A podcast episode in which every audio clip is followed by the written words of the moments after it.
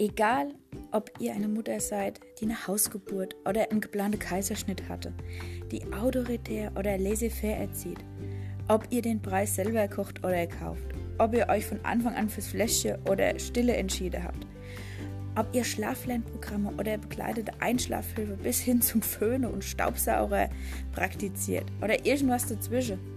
Nichts von all dem ist richtig oder falsch. Dieser Podcast soll allen Müttern durch lustige Lieder und ein paar Erziehungsgeschichten Mut machen, wieder ihren eigenen Weg zu gehen. Natürlich habe auch ich vorgefertigte Meinungen, die hier zum Tragen kommen. Aber ihr solltet euch von niemandem, keinem Experten und erst recht nicht von mir, verunsichern lassen.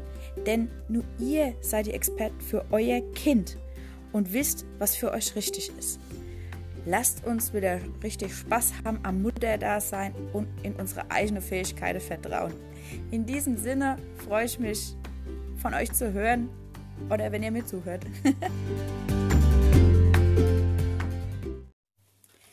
hey ihr Lieben, hier ist die Karina mit der ersten Folge vom Podcast Nicht jedes Kind kann schlafen lernen, aber mit Vertrauen, Intuition, Liebe und Humor geht's ins Familienglück. Und ich wollte jetzt mit einem Lied beginnen. Ich sage gleich dazu, das ist ein bisschen humorvoll gemeint. Und auch wenn der ein oder andere sich da vielleicht wiedererkennt und mir so eine Frage gestellt hat, dann soll er bitte nicht beleidigt sein. Ich ähm, es nicht böse. Wie gesagt, viele Ratschläge waren sehr gut gemeint. Aber so als frisch gebackene Mutter hat man doch so einen, sage ich jetzt mal, Löweninstinkt und legt das eine oder andere Wort ein bisschen auf die Goldwaage. Da muss man sich dann auch an die eigene Nase fassen und tief durchschnaufen, gelassen bleiben und sich nicht ins Boxhorn jagen lassen. Darum geht es in meinem Lied. Und wie gesagt, spiele ich euch jetzt mal vor. Wasser schläft noch nicht im eigenen Bett. Die Frage ist nicht allzu nett. Schläft er dann auch schon die ganze Nacht durch? Es geht dich gar nichts an, du Lurch. Isst sie denn auch nur selbstgekochten Brei? Das ist mir doch einerlei, wie dem auch alles sei. Hauptsache, es gibt nicht so viel Geschrei. Leute, bleibt's gelassen,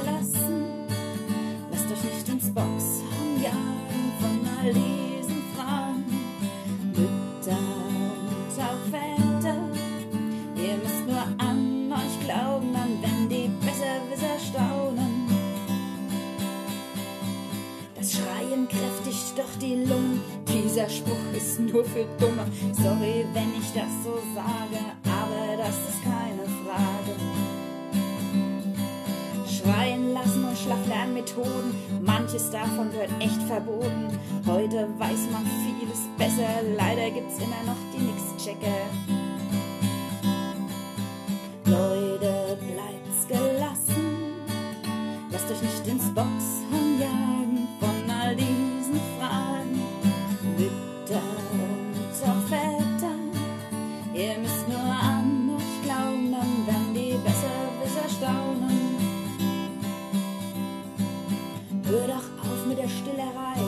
Dem blöden Tipp gab es richtig Geschrei. Andere sagen, absolut jede Frau kann stillen. Da hattest du wohl keinen allzu starken Willen. Doch den hatte ich eigentlich, auch ohne den Spruch, was schon schlimm genug für mich. Andere Mütter kriegen den Haushalt besser hin. Sowas im Wochenbett zu hören ist echt schlimm. Bist du liebevoll oder konsequent? Dass sich beides ausschließt, hab ich gar nicht gedenkt. In Wahrheit tut es das auch nicht, auch wenn der eine oder was anderes spricht.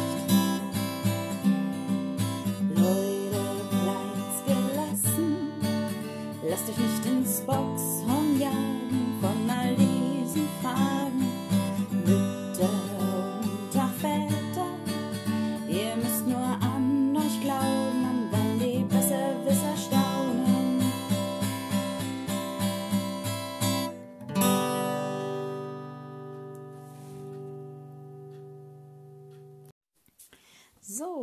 jetzt also das Lied zur ersten Folge. Nicht jedes Kind kann schlafen lernen, aber es gibt ja noch andere Wege ins Familienglück. Vertrauen, Liebe, Intuition und viel Humor. und wie gesagt, man kann nicht nur die anderen dafür mit ihren Ratschlägen verantwortlich machen, wenn der Anfang vielleicht schwierig war, wenn man selber ach, dann im Laufe der Zeit Erziehungsschwierigkeiten hat, dann kann ich auch nicht die Kindergärtnerin dafür verantwortlich machen oder die Lehrerin. Trotzdem habe ich das Lied halt geschrieben, um mal ein bisschen so Anfangssituationen zu verarbeiten und es ist nicht bös gemeint, aber ich musste mir das einfach mal ein bisschen von der Seele schreiben. Und jetzt geht es darum, was ich in diesem Podcast eigentlich behandeln möchte oder wieso ich den mache. Also ich kann euch auch keine ultimativen Tipps geben, trotz meiner ganzen Ausbildungen. Also wie gesagt, ich habe Lehramt studiert, ich habe auch als Lehrerin gearbeitet, eine Weiterbildung als Lehrkraft im Erziehungsdienst gemacht, als Erzieherin geschafft und Gruppenleitung im Kindergarten gewesen, sogar stellvertretende Leitung dann. Es hat mir so viel Spaß gemacht, das kann ich gar nicht in Worte fassen. Also es war mein absoluter Traumberuf, muss ich wirklich sagen. Und Kinder liegen mir allgemein sehr am Herzen und natürlich besonders jetzt mein eigenes. Also diese Liebe, was man da seinem eigenen Kind gegenüber empfinden kann, das ist ja nicht von dieser Welt. Das kann man wirklich dann erst nachfühlen, wenn man Mutter geworden ist. Und jetzt sehe ich das auch als Erzieherin ein bisschen mit anderen Augen. Ich weiß jetzt, vor was für, Herausforderungen Mütter und auch Väter stehen. Man hat es ja als pädagogische Fachkraft doch eher so sachlich und nüchtern betrachtet, als man noch keine eigenen hatten, hatte. Und jetzt kann ich halt richtig mitempfinden. Und ich weiß, was alles schieflaufen kann und dass auch vieles aus ähm, gut zu, ähm, zu, zu zu großen Portion Gutmütigkeit entsteht, weil man einfach seinen Kindern vielleicht nicht zu viel zumuten will, Angst, was, Angst hat, was falsch zu machen. Und wie gesagt, ich will euch einfach diese Angst nehmen, das zu vergeigen. Ihr vergeigt es nicht. Ne? Eure Kinder, wenn ganz tolle kleine Menschen und dann Erwachsene, die euch lieben, wenn ihr die am Anfang mit Zuneigung überschüttet. Und wie gesagt, es passieren Erziehungsfehler, das ist ganz klar und man macht sich dann Vorwürfe.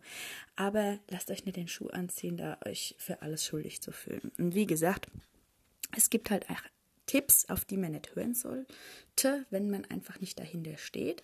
Und dazu gehört ja auch diese bekannte Fiber-Methode und das Buch Nicht jedes Kind kann schlafen lernen. Ich mache den Autoren keinen Vorwurf. Ich mache keiner Mutter einen Vorwurf, die, die, die diese Methode getestet hat oder anwendet oder bei der sie funktioniert. Na, solange die Mutter straight ist, die Kinder straight sind und die dann mit zurechtkommen und niemand leidet, ähm, denke ich auch nicht, dass sich da langfristig psychische Folgen draus entwickeln. Aber man muss schon aufpassen, weil es gibt ja so Statistiken, ne? 60 Prozent der Kinder brauchen halt viel Einschlafhilfe und da ist so die Frage, ob man die dann wirklich so auflaufen lassen sollte.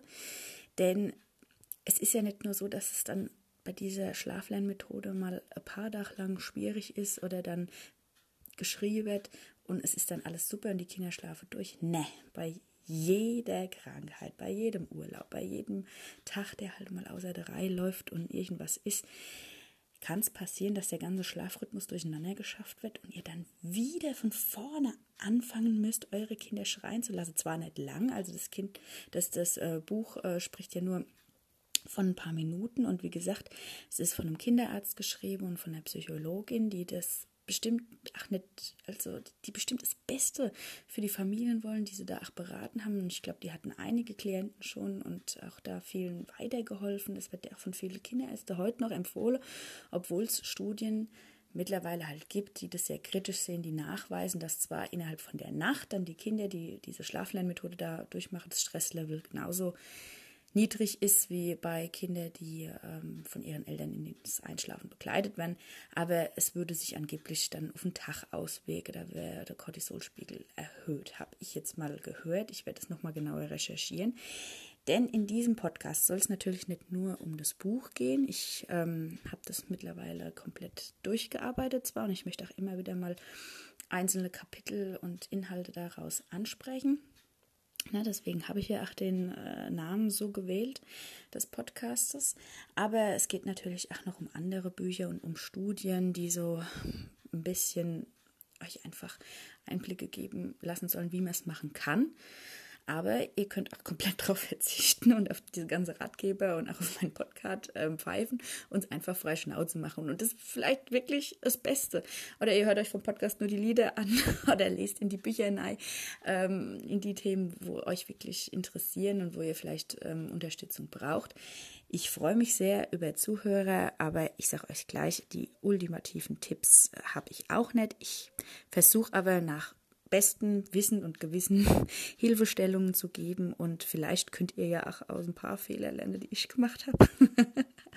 und wie gesagt, ich will euch die Angst nehmen. Keiner dieser Fehler war so schlimm, dass jetzt äh, Theo nachhaltig ähm, geschädigt wäre. Also im Gegenteil, der ist ein sehr, sehr glückliches Kind. Wir haben eine super tolle Verbindung zueinander und ähm, sind total glücklich, dass wir uns haben und auch ein Papa. Also es ist einfach ein schönes ähm, Familienleben, muss man wirklich sagen. Ja, okay. Dann kommen wir doch nochmal ähm, zu meiner Arbeit als Erzieherin. Und zwar sehe ich das mit den ähm, Schlaflernprogrammen auch so ein bisschen wie mit der Eingewöhnung im Kindergarten. Ähm, denn da wurde mir auch erstmal bewusst, äh, wie unterschiedlich Bedürfnisse von Kindern sein könnten. Also ähm, das ist auch so eine Sache. Die meisten verkraften ja so eine Eingewöhnung, also diese erste Trennung von den Eltern, diese Übergangsbewältigung, ähm, meistern sie ja ganz gut. Aber dann gibt es natürlich auch die Kandidaten, die sich nicht gescheit eingewöhnen lassen, beziehungsweise wo monatelang dauern. Und bei Krippenkindern muss ich auch dazu sagen, also da äh, gibt es auch Studien, vor eineinhalb Jahren ist auch da, selbst wenn die Eingewöhnung glatt läuft und das Kind nicht weint, ist da auch der Cortisolspiegel den ganzen Tag oder das Stresslevel sehr erhöht. Also diese Trennung von den Eltern ist nicht zu überschätzen und das ist vielleicht... Äh, sehe ich da auch nur jetzt ich die Parallele, aber ich finde auch mit dem Einschlafen ist es eine ähnliche Geschichte. Es gibt die Kinder, die tief und entspannt sind, bombenmäßig einschlafen, sich super in die Kindergarten eingewöhnen und da wenig ähm, Verlust und Trennungsängste haben, emotional total stark sind. Aber es gibt halt auch die Kinder, die viel Hilfe und Unterstützung brauchen. Und da ist es immer die Frage, was geht mir für einen Weg?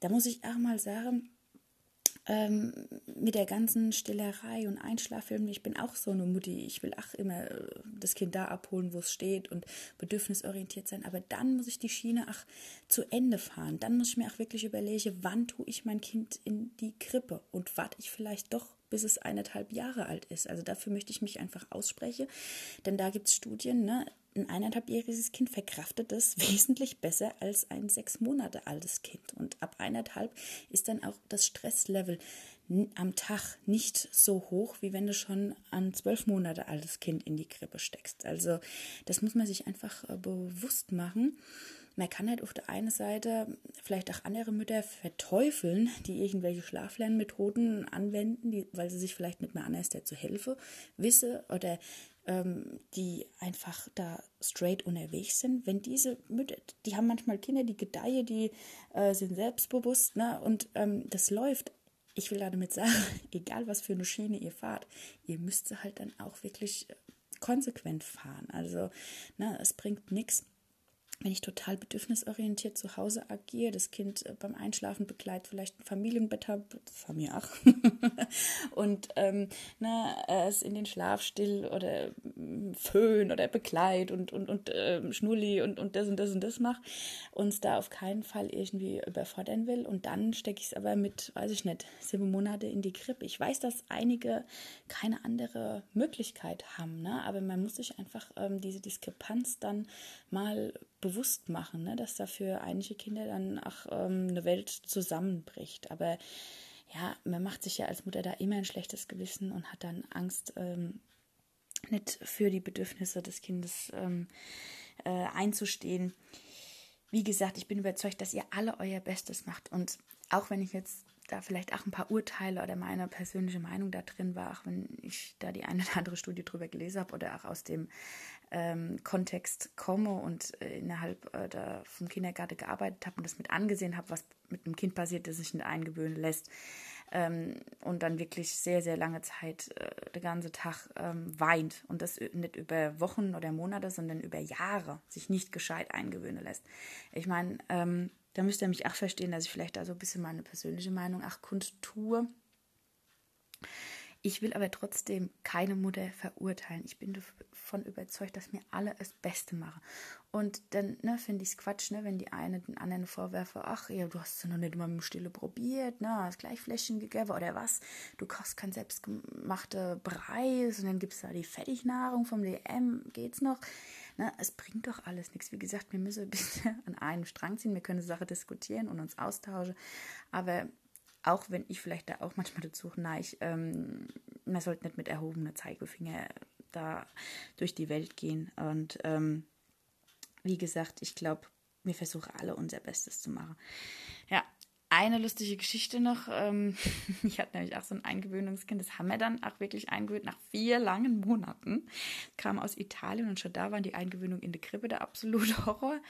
Und dann im Kindergarten ging es gerade so weiter. Das Kind konnte auch noch kein Wort Deutsch und ähm, hat mir, weil es so sehr geweint hat und seine Mama vermisst hat, einmal in der Woche die Bude voll gekotzt. Also ich sag's, wie es ist. Ähm, das war wirklich ein Härtetest. Ich habe eigentlich keine Kinder bevorzugt und ähm, hatte keine Lieblinge, aber ich muss sagen, es war mein allererstes Eingewöhnungskind und ich habe da so viel Mühe und Fleiß reingesteckt und ähm, mitgeheult teilweise. Am Schluss ähm, hatte mir so ein tolles Verhältnis. Das Kind haben wir dann geschafft einzugewöhnen. Es ist mir überall mit hinterher gedackelt, also es konnte überhaupt nicht irgendwie äh, still sitzen bleiben. Und ähm, ganz zum Schluss hat ein anderes Mädchen gesagt, das ein bisschen gelispelt hat zu dem Zeit, hey, der gefällt's jetzt. Die totzt da nicht mehr. Da habe ich mir nur gedacht, ja, Gott sei Dank, sie findet's nicht mehr zum Kotzen hier.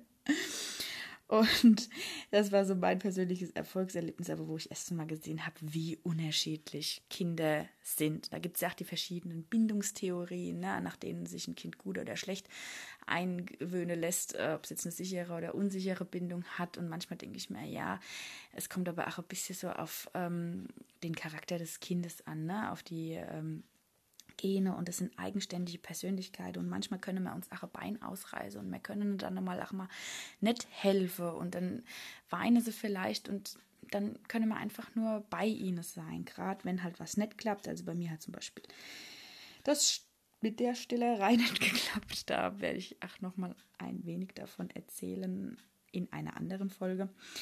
Ähm, da war ich auch die Meisterin des schlechten Gewissens machen und oh, ich habe versagt. Und der Kleine hat dann tatsächlich auch mehr gegrische, weil er diese Einschlafhilfe des Stillens nicht mehr hatte. Aber ich kann euch nur sagen, ach, das geht vorbei. Die werden älter und er hat dann irgendwann gecheckt, dass es auch noch andere Formen der Liebe gibt, Umarmungen, Rumdrage und alles. Irgendwann werden sie älter und dann wird einiges auch einfacher. Und das sagt einem keiner, dass die Zeit manche Wunden heilt. Ich meine, das Sprichwort gibt's, aber so in Bezug auf die Stillerei habe ich mich da wirklich eingelesen und einen ganz großen Kopf gemacht, dass das ein Traumata auslöst, weil man davon auch das ein oder andere mal liest. Aber es hat kein Traumata ausgelöst. Der ist happy und deswegen will ich auch allen Mut machen, Leute, wenn es am Anfang drunter und drüber geht und es nicht so bilderbuchmäßig abläuft wie bei anderen. Haltet die Ohren steif, kämpft euch durch, es wird besser und ich glaube an euch, ihr rockt das schon. In diesem Sinne hören wir uns hoffentlich bald wieder. Macht's gut alle zusammen. Tschüss.